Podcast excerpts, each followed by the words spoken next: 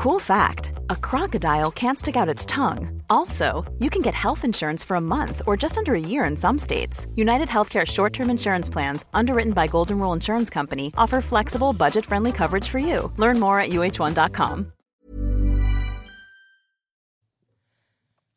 Hej och varmt välkomna till Från motvind till medvind podcast. Jag heter Shefkat Katana och idag har vi en gäst som egentligen inte behöver någon som helst presentation. Nämligen Douglas Leon. Och för oss är han Dogge Doggelito. Dogge är bland de absolut första namnen i svensk hiphop. Jag menar, vi alla kommer ihåg The Latin Kings som tog hela Sverige med storm i början av 90-talet. Dogge har varit med i ett stort antal filmer, tv-program, reklamfilmer och idag är han också föreläsare, konferencier, moderator. Ja, ni förstår. Jag skulle kunna fortsätta, listan är lång. Dogge har varit med om väldigt mycket i sitt liv och idag ska vi prata med honom om hans motgångar, misslyckanden, kriser samt också om hur han har vänt sina motgångar och misslyckanden till framgång. Varmt välkommen Dogge!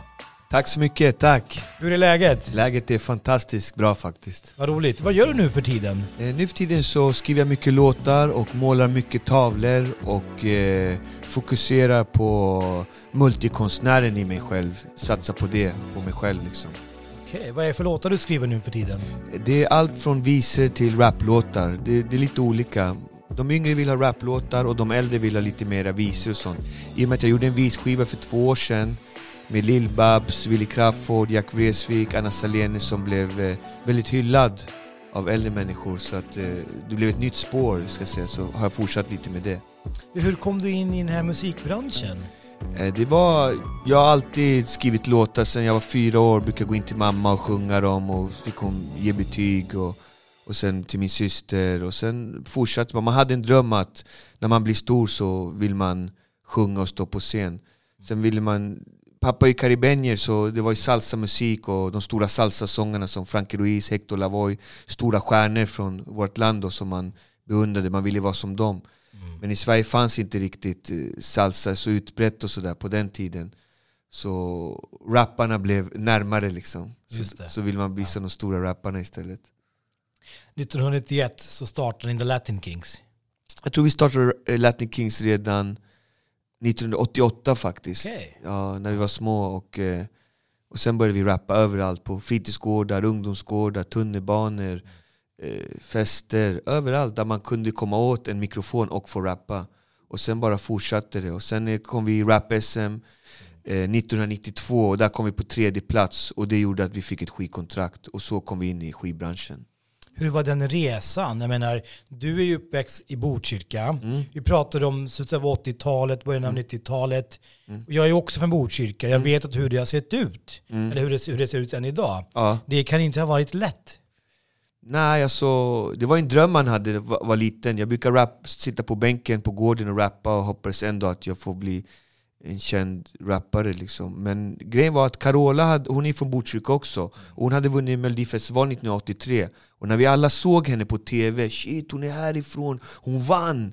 Du vet, hon gav oss så mycket energi, och små killar som ville bli något inom musiken. Mm. Liksom att kolla hon kan, och hon är härifrån. Så att vi gav aldrig upp så att säga, vi fick någon energi av henne. Så då visste vi att, så jag önskade till Gud, hoppas ändå att jag får sjunga på TV som Carola. Okay. Så, att, så hon var inspirationen? Hon var en stor inspiration. Hon var inspiration för att hon var Botkyrka, sen var hon kvinna och sen var hon väldigt snygg också. Liksom. Så man, man liksom, hon var en stark inspiration. Och just att hon var från Botkyrka, det, det kommer vi aldrig att glömma. Liksom. Vi som sjöng då när vi var små. Och så, ja.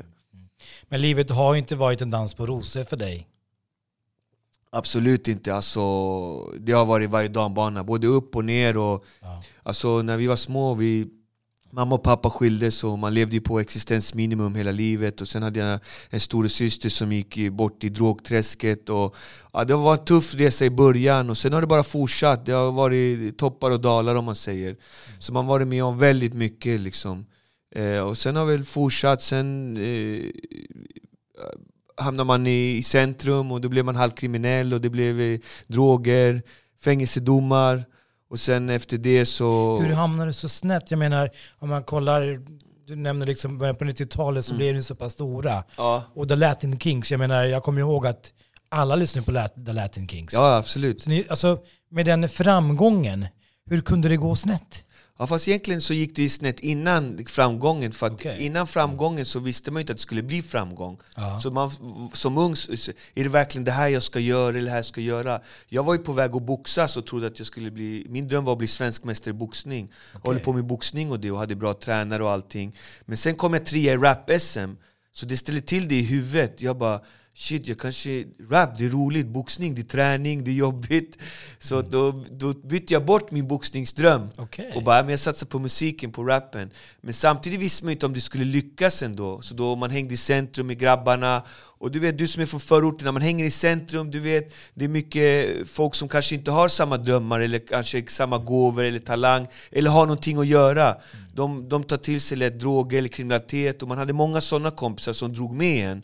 Och det gjorde att man hamnade fel ganska tidigt. Och det slutade ju i drogmissbruk och, och fängelsedomar. Så det var ju också en väg att ta mig ut därifrån. När, när jag kom till musiken så fick jag de här framgångarna som tog mig bort därifrån. Tack och lov. Tack och lov. Och sen fortsatte det ju. Sen trodde man okej, nu jag kan jag hålla på med musik, nu är det lugn och ro. Och sen eh, jag, när jag kom ut från fängelse samma dag träffade jag min fru. Eh, 23 juni 1999 tror jag att det var.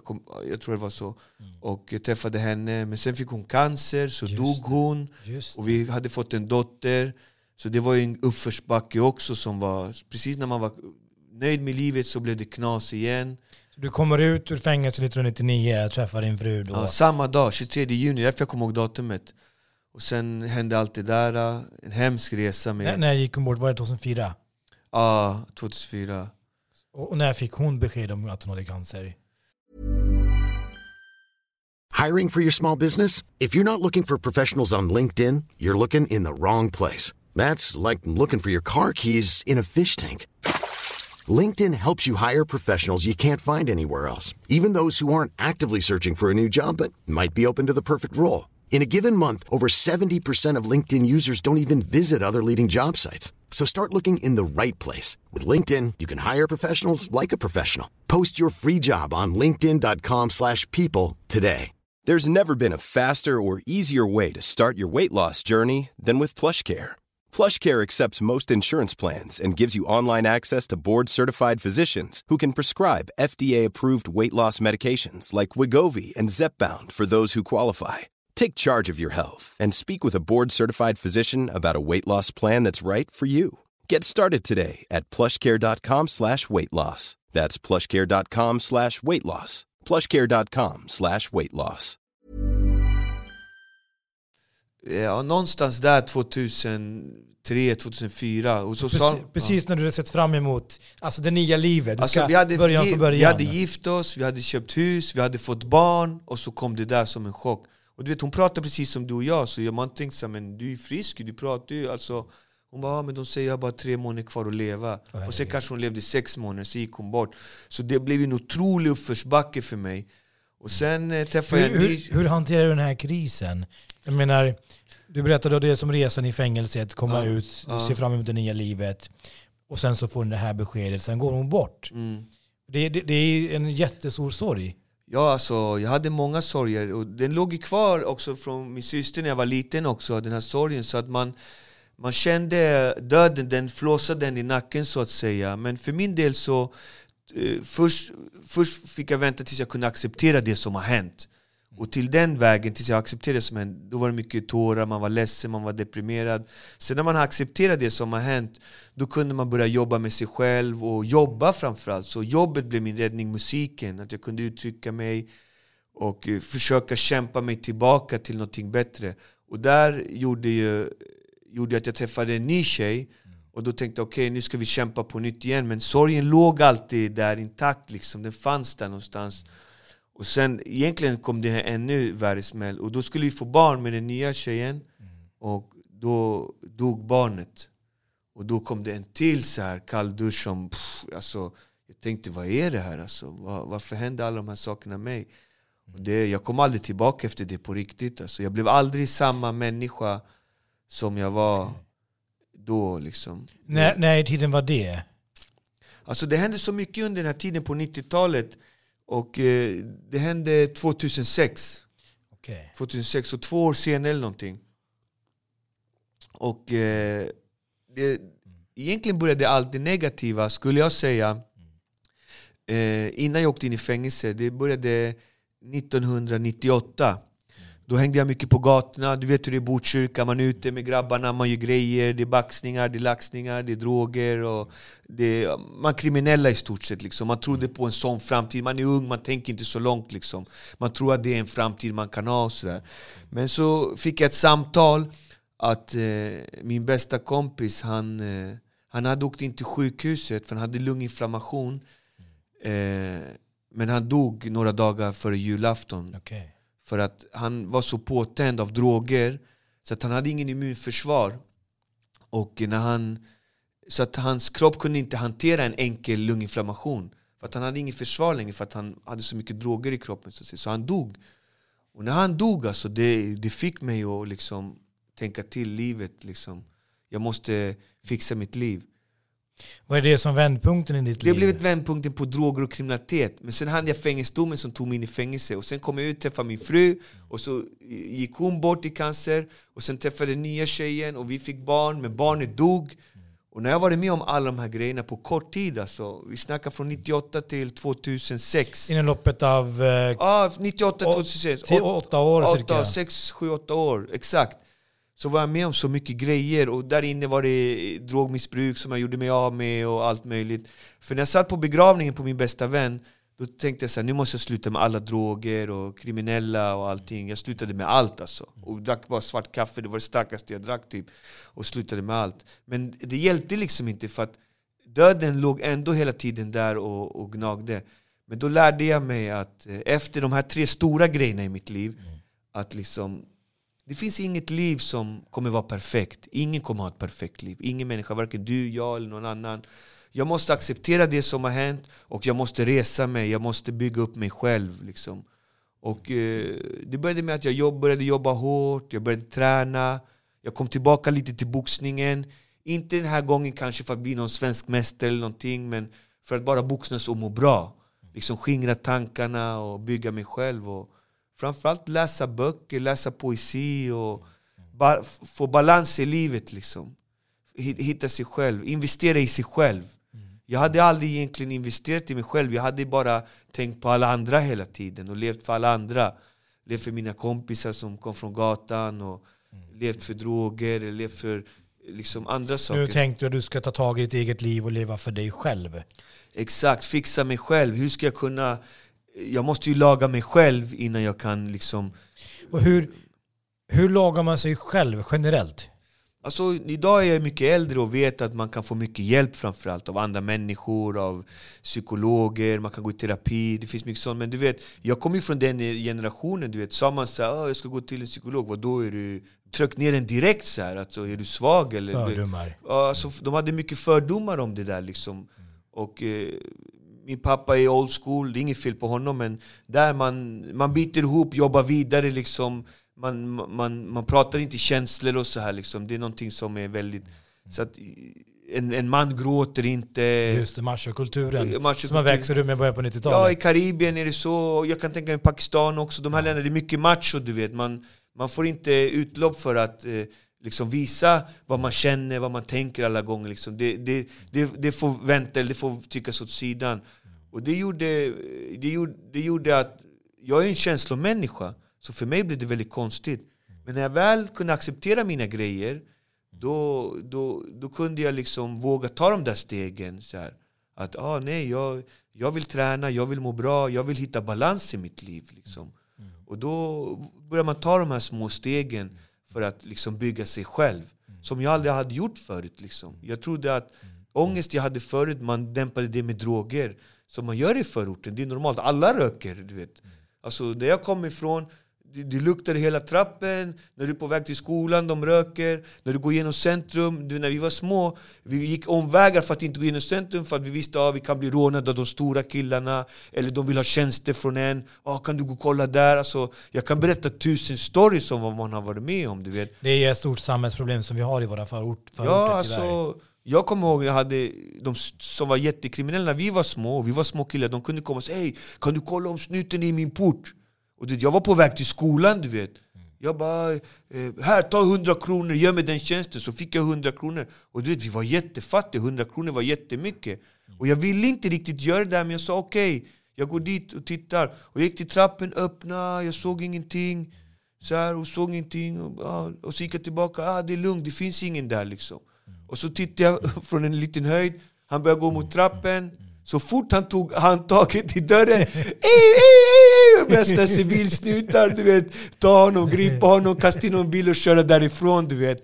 Och grejen okay. var att vad heter det, han var jättekriminell, han var känd och sådär. Okay. Och liksom, han hade rymt från fängelset. Du vet. Så att han, han ville bara gå hem till sin mamma någonting. Du vet. Okay. Men grejen var att det där, visst man kan garva åt det nu, men du vet, jag stod där med hundralappen, jag hade fått ångest. För nu hade jag lurat den största kriminellen, det var ingen där, men jag såg ingenting där. Och sådana där grejer hamnade man alltid när man var liten, du vet, i orten, du vet. Hela tiden, du vet. Och det där blev lätt sen när bara men rök det här, du mår bättre. Och så börjar man, du vet, och, och då vet man inte bättre. du vet. Så man hamnar i mycket problem alltså, som inte behövde vara ett problem egentligen. Nej, jag förstår det. Jag förstår det. Men du, du hamnade också i Lyxfällan för inte så länge sedan. Hur, hur hamnade du där? Jag hamnade i Lyxfällan. Jag hade en fantastisk karriär där jag tjänade pengar och levde. Och jag levde lite över mina tillgångar och tänkte inte på morgondagen. Alltså, jag brukar komma ihåg när jag var liten och tänkte så här, man såg Mike Tyson så hade han, han, han slösade bort 100 miljoner. Han gick runt i Brooklyn och delade ut pengar. Och bara, så tänkte man så här, hur kunde han slösa bort alla de här pengarna? Men idag är man vuxen så är man så här, alltså det går alltså. Desto mer pengar man tjänar, desto dyrare vanor får man. Är det så? så att, ja, det skulle jag säga. Man köper bara dyrare skor, dyrare jacka, finare bil, fetare klocka. Och för mig var det samma sak. Jag hade ingenting när jag var liten. Alltså jag hade två byxor när jag var liten. Ett par byxor med en stor färgfläck på, eller ett, ett par byxor med ett hål i. Och jag kommer ihåg att jag inte tänkte så mycket som ja, jag är fattig, det är så. Men sen började jag tycka om en tjej från Turkiet och hon tyckte om mig. Och du vet, den dagen jag skulle gå till skolan, jag tänkte shit, vilka byxor ska jag... Tycker hon är finast? De här är kaos! Jag, jag skämdes så mycket att jag var fattig när jag hade träffat den här tjejen, du vet. Och, och, och, det var jättejobbigt. Då började jag förstå att jag är fattig på riktigt. Liksom. Och, eh, så att, eh, när jag tjänade pengar sen som artist, och det, jag levde, jag köpte du levde livet. tre par jeans, jag levde livet alltså. Jag tänkte inte på morgonen, jag köpte allt jag kunde komma över. Är det, är det lätt hänt att när man väl får mycket pengar på en gång, man har varit fattig under större, delen av sitt liv, att man glömmer bort att just jag har de här begränsningarna. Jag måste liksom ändå förhålla mig till Jag hade aldrig någon som sa till mig så här, när du tjänar pengar, spara hälften och sen kan du slösa andra hälften. Men lägg alltid undan hälften. Du vet, innan jag visste inget, jag slösade allt. Men innan det, när vi var fattiga och små, du vet, vi brukade åka till stan och då hade jag en kompis, han du vet, baxade tre, fyra, tio jeans och så gick han ut med dem. Man bara shit, kan man göra sådär? Så då börjar man den där karriären. Liksom. Så Vil vilket skulle du, skulle du tycka är ditt livs största kris eller motgång? Det är alla de här fina människorna som man har förlorat. Min bästa vän, alltså, varför är inte han med idag? Vi missade, han missade så mycket grejer i livet, vackra saker. Och han sa alltid en dag ni kommer bli stora, ni är fett grymma, alltså, ni kommer, du kommer lyckas någon dag Dogge. Och han fick aldrig se det. Han missade hela Latin Kings, hela den där grejen.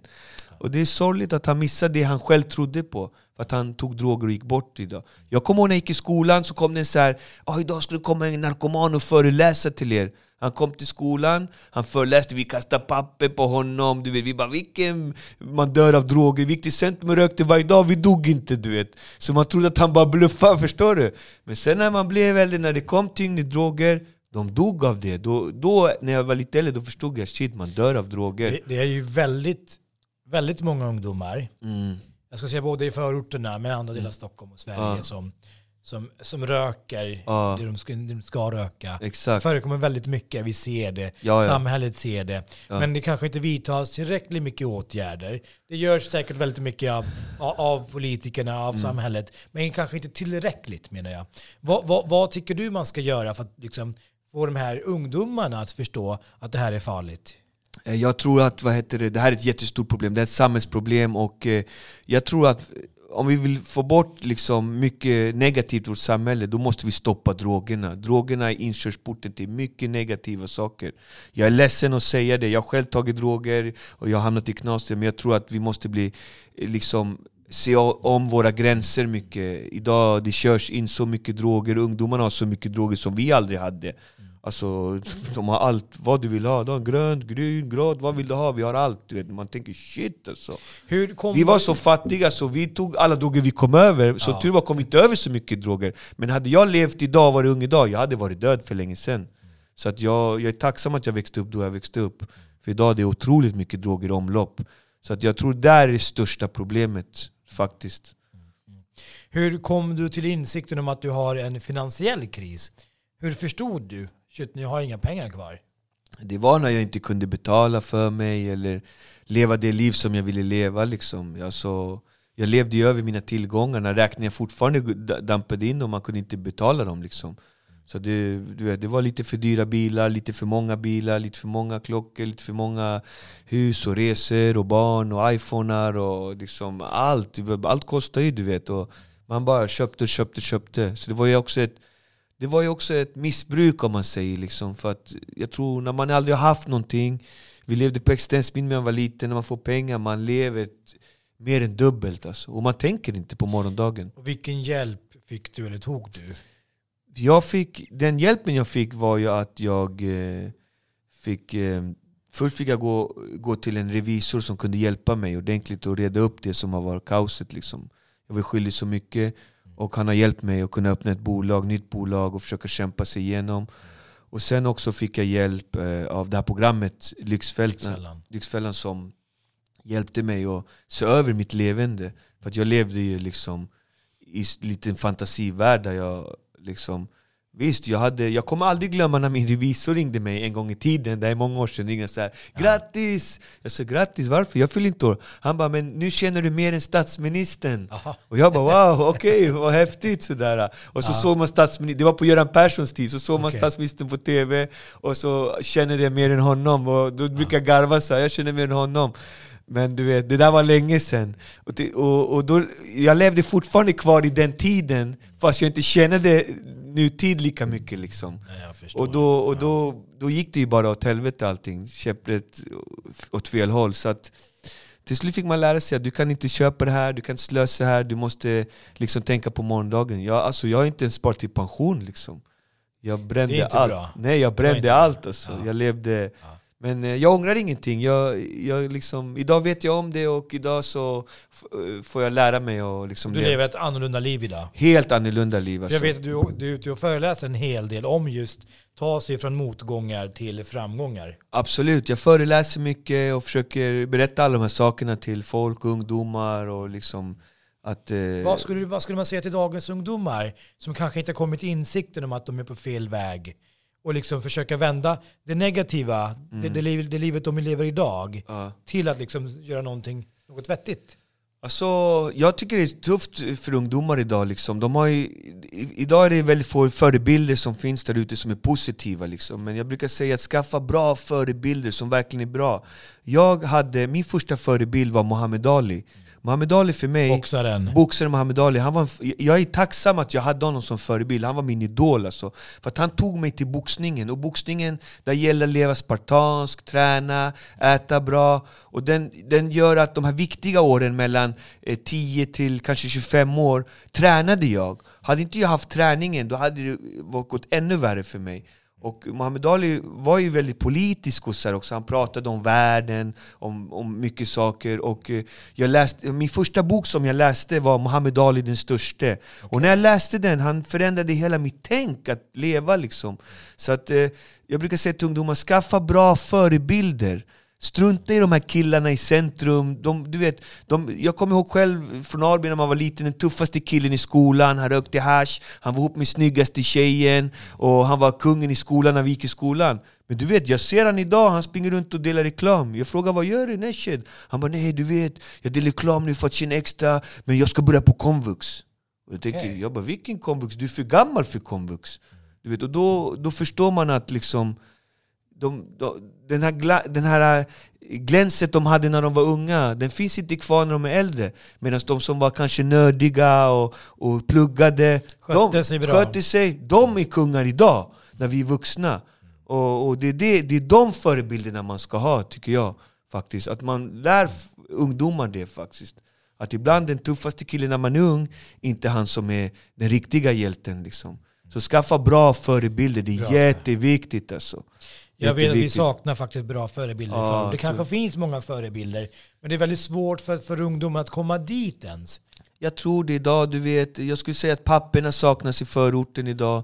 Det är många papper som eh, eh, är åsidosatta på många sätt. Och det, det är tufft De är inte idag. lika närvarande i De är inte barns närvarande, de är inte där. Och, och det finns bra papper också, men jag tror manliga förebilder, framförallt till unga killar, saknas väldigt mycket i vårt samhälle. Och jag vet inte varför. Liksom. Det, jag tror det är viktigt att eh, det är en jätteviktig sak faktiskt. Det är också en socioekonomiskt problem. Många Ja. föräldrar, i, i, pappor framförallt i förorterna, de jobbar väldigt mycket. Alltså de arbetar kanske 14-15 timmar om dagarna. Mammorna är hemmafruar. Eh, Och då, då är de inte lika närvarande i, i, i barnens liv. Jag tror så. Sen också, om jag kollar på mig själv, min mamma och pappa skildes 81. Det satt som ett stort sår väldigt länge. Och även om jag älskar min pappa och min pappa var jättebra, så var han inte riktigt där. Och det var därför jag hamnade i centrum och sökte andra förebilder till exempel.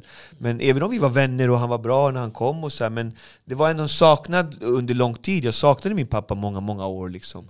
Så att, eh, jag tror att manliga förebilder, hitta bra manliga förebilder, det är jätteviktigt. Och, och om man är kvinna, hitta bra kvinnliga förebilder. Liksom. Som, som stärker en, som bygger en, som tar dig framåt. Så att du hittar balans i ditt liv. Just det. Ja, det är ett jätteviktigt ämne faktiskt. Mm. Men det om vi återgår till den finansiella krisen som vi inte hade för länge sedan. Mm. Hur, du fick hjälp säger du. Hur var resan tillbaka? Och hur motiverar du dig själv till att liksom återigen vända det negativa till det positiva? Alltså den resan pågår ju fortfarande. Du såg ju, jag parkerade en Fiat 500 i garaget liksom. Just det. En liten bil, Liten snål bil. Jag fick eh, liksom sälja bort mina lyxbilar, Hamrar och Porschar och BMWR. Ja, ja, det var bara att göra, ge upp allt det där liksom. Så att eh, allt sånt där, liksom, man lär sig att liksom man måste acceptera verkligheten någonstans. Så att, eh, det, det är fortfarande en resa som pågår, att betala av allt, alla skulder och allting. Liksom. Vad är det som motiverar och inspirerar dig då?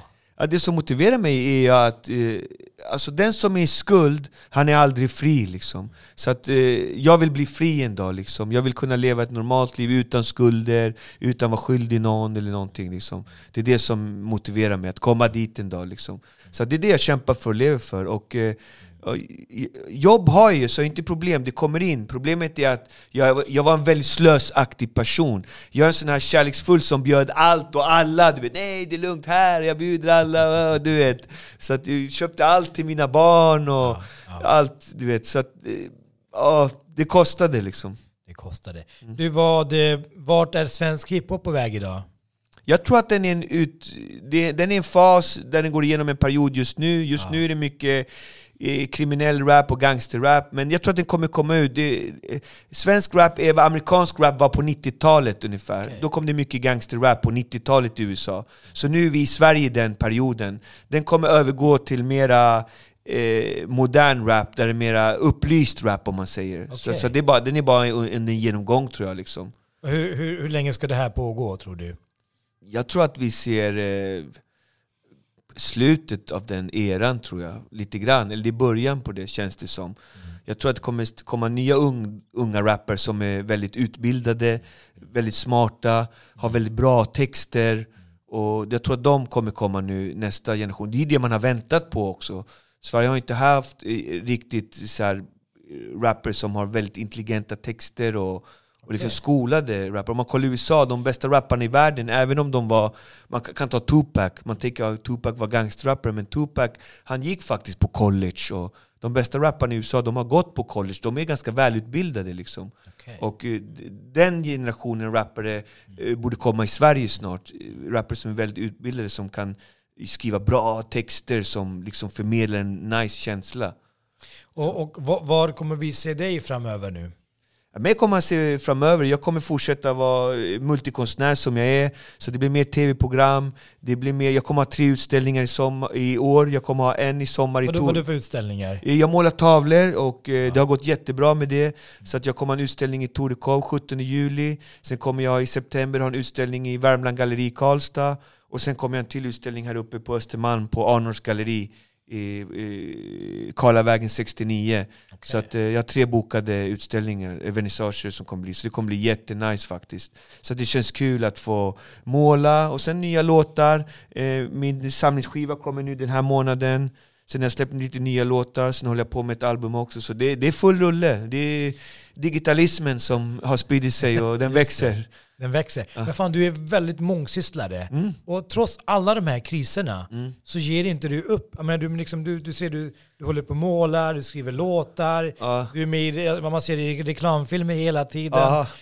Alltså, var får du så mycket energi ifrån? Alltså jag menar, trots alla de här negativa sakerna som du varit med om de senaste 10-15 åren, om och om igen, Ja. ändå så är du igång. Jag ser, att jag, liksom, jag ser att du är igång nu också. Man ser liksom inspirationen i dina ögon. Ja, alltså jag tror att jag, tack och lov föddes jag med mycket energi. Jag har mycket energi och eh, du vet, jag, jag festar inte, jag dricker inte, jag knarkar inte, jag röker inte, jag snusar inte. Jag tränar varje dag. Så att jag försöker att eh, investera i mig själv. Och om jag investerar i mig själv och har balans i mitt liv, då kan jag också prestera mycket saker. Och det är det jag vill. Jag tänker att livet är kort. Alltså alla har vi vår resa. Vissa har en lång resa, vissa har en kort resa. Men vi säger att jag har en sån här lång resa, nu gör jag med händerna. Då vill jag fylla min resa med så mycket jag bara kan. Innan det är dags för mig att säga hej då. Så tiden är knapp. Du, du, liksom, livet går fort. Du hinner inte, jag har inte tid att slösa eh, saker. Jag har redan slösat min ungdom på mycket dumma saker. Och jag vet av erfarenhet, det gav ingenting. Jag slösade bara bort mitt liv och jag vill inte slösa mera tid. Tid är energi, tid är pengar. Tid är det värdefullaste vi har i våra liv. Så ta vara på tiden, gör någonting av, av din tid. Liksom. Slösa inte den, för den tiden du slösar, den kommer aldrig tillbaks. Det gör han faktiskt aldrig. Det är Aldrig, faktiskt aldrig. kloka ord. Ta vara på den tiden man har här på, på jorden, på den här Exakt. planeten och gör något vettigt utav Exakt. den. Du, en fråga till. Yes. Kommer vi, kommer vi att få se dig som en präst? Eh, Jag vet inte, jag har läst två år på Teologiska högskolan och om jag skulle bli präst så skulle jag behöva läsa två år till tror jag. Ja. Men eh, jag började lite läsa därför att jag ville fördjupa mig i Bibeln, för att folk kom fram till mig och frågade här, om, om ganska djupa saker. Dogge, vad säger du om det här? Och ibland jag kände så här, och jag kan ju svara så här, men vad säger Gud eller Bibeln om det? Jag vill kunna veta mera, så då bestämde jag mig att läsa på Teologiska högskolan. Inte för att bli präst dock, även om media gick ut och sa nu ska han bli präst och lala, men jag kände att jag vill inte begrava folk och sånt liksom. Jag har inte den grejen. Så på sin höjd blir jag nog bara pastor. Men, men inte, inte präst. Alltså. Jag vill inte begrava folk, jag vill bara sprida glädje. Ja. Det gör du ju. Ja exakt, det du. gör jag. Det gör vi jag. som känner dig, vi som följer dig, Exakt. vi vet att du sprider glädje och Exakt. du inspirerar. Så att nu, nu kan jag Bibeln och Gamla Testamentet som både är med i, den är både med i Bibeln, Koranen och i Torra. Och jag känner att jag kan den någorlunda och då kan jag, då kan jag utvärdera mitt svar gentemot vad säger den och vad, vad kan jag ge för svar till folk som frågar saker? För ibland får jag väldigt djupa frågor och jag vill kunna svara på ett ärligt sätt. Så det var därför jag pluggade på teologiska och eh, det var en fantastisk tid faktiskt. Jag fick eh, eh, lära mig mycket. Teologi betyder ju läran av Gud. Och, Okej. och få lära sig om Gud, det var fantastiskt. Vad kul. Mm. Vad kul. Bra Dogge, du, nu ska vi börja avrunda. Har du några konkreta tips och råd till de som lyssnar på, på det här avsnittet? Eh, absolut, jag brukar tänka så här att man alltid ska eh, tänka och vara positiv. Alltså det är lätt att hamna i den negativs abyss. Håll, håll dig borta från negativitet eller människor som du tycker är negativa runt omkring dig. Det är väldigt viktigt att du håller dig positiv, tänker positiv, är positiv. Då kommer du också få mycket positiv feedback tillbaka. Så att, eh, fortsätt att eh, tänka på det. Fortsätt tänkande positivt. Hela tiden vara positivt tänkande. Alltså alla människor går igenom tuffa saker i livet. Det är en varje dag Det finns inget liv där allting är positivt. Du kommer att möta mycket negativ, negativitet där ute. Men försök alltid tänka positivt så kommer, så kommer det i slutändan bli positivt. Det är så jag brukar tänka. Och eh, jag har alltid haft den liksom, inställningen. inställningen sista ja, tiden. Ja. Och det är så jag också brukar säga i den här podden. Mm. Motgångar och misslyckanden är en viktig del av processen mm. i att bli framgångsrik. Man kommer att stöta på motgångar, man kommer att stöta på misslyckanden i livet. Men det gäller att tänka rätt, det gäller att tänka positivt och aldrig ge upp. För det kommer att vända.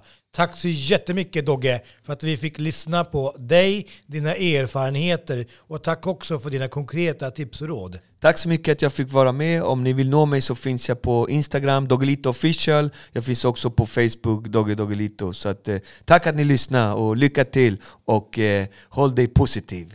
Håll dig positiv. Tack så mycket. Mom deserves the best, and there's no better place to shop for Mother's Day than Whole Foods Market. They're your destination for unbeatable savings, from premium gifts to show-stopping flowers and irresistible desserts. Start by saving 33% with Prime on all body care and candles. Then get a 15-stem bunch of tulips for just $9.99 each with Prime. Round out Mom's menu with festive rosé, irresistible berry chantilly cake, and more special treats. Come celebrate Mother's Day at Whole Foods Market.